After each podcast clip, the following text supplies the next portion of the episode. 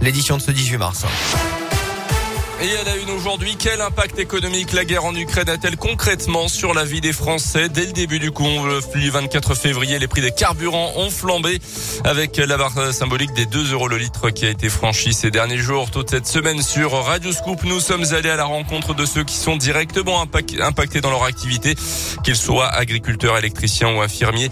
Zoom aujourd'hui sur une profession qui n'a pas été évoquée dans le plan de résilience du gouvernement, les taxis. Nicolas dirige une société de taxis à Clermont avec deux berlines dans son parc de véhicules. Pour l'heure, il compte sur sa trésorerie pour amortir le choc, mais il doit parfois refuser certaines courses qui ne seraient pas assez rentables. On l'écoute. Sur un surcoût euh, entre 1000 et 1500 euros par mois. Le client peut être trop loin, s'il y a trop de kilomètres à vide, ça vaut plus le coup d'aller faire les courses. L'investissement pour l'électrique pour une petite PME comme moi, il est encore trop important. On n'a pas assez de recul, on fait trop de kilomètres. Hybride, pas rentable non plus euh, parce que trop de consommation euh, dès qu'on est plus en hybride, on est obligé d'avoir au moins un voire deux gros véhicules. Je peux plus aller chercher trois personnes à l'aéroport qui ont trois grosses valises, par exemple si la voiture est plus petite. Il faut être capable de l'absorber sans le répercuter sur le client parce que j'en ai pas le droit tout simplement. Est-ce que c'est bien sain de travailler tous les jours en comptant sur des aides de l'État ou de X ou Y, c'est bon. C'est pas très très bon. Hein. Ce serait bien que l'activité reparte euh, sainement et sereinement. Certaines professions ont prévu de se mobiliser dans les prochaines semaines et les prochains jours, même pour dénoncer la hausse des coûts, notamment des carburants. L'organisation des transporteurs routiers européens annonce par exemple une journée de mobilisation lundi prochain, le 21 mars, estimant que les propositions du gouvernement ne vont pas assez loin dans ce domaine.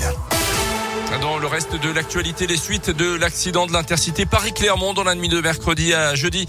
Le train avait percuté une voiture dans la Nièvre, un passage à niveau entraînant plusieurs heures de retard à l'arrivée à Clermont pour les passagers.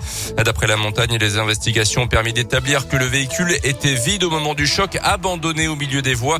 Un individu de 49 ans a été interpellé quelques heures plus tard. D'après ses explications, sous l'emprise de l'alcool, il aurait voulu éviter un sanglier et pris de panique. Il aurait donc laissé sa voiture sur place sans voir qu'il se sur une voie ferrée. De son côté, la SNCF s'est engagée à rembourser à 150% le prix du billet aux passagers du train. Une conductrice placée en garde à vue à Clermont, elle roulait à plus de 80 km heure dans les rues de la ville.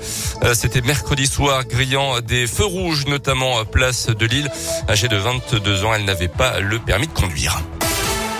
Les sports avec euh, le foot Lyon qualifié pour les quarts de finale de la Ligue Europa. Hier soir, un match nul à domicile, un partout face au Portugais du FC Porto a suffi au bonheur des joueurs de Peter Bush qui l'avaient emporté un 0 match aller au Portugal. La semaine dernière, ils connaîtront leur adversaire en quart de finale de cette Ligue Europa à la mi-journée, la 29e journée de Ligue 1 qui commence avec un duel de mal classé entre Saint-Etienne et Troyes. Ce soir, Lyon justement ira à Reims dimanche après-midi. Le Clermont Foot ira à Lens demain sans Jim Alavina touché par le Covid.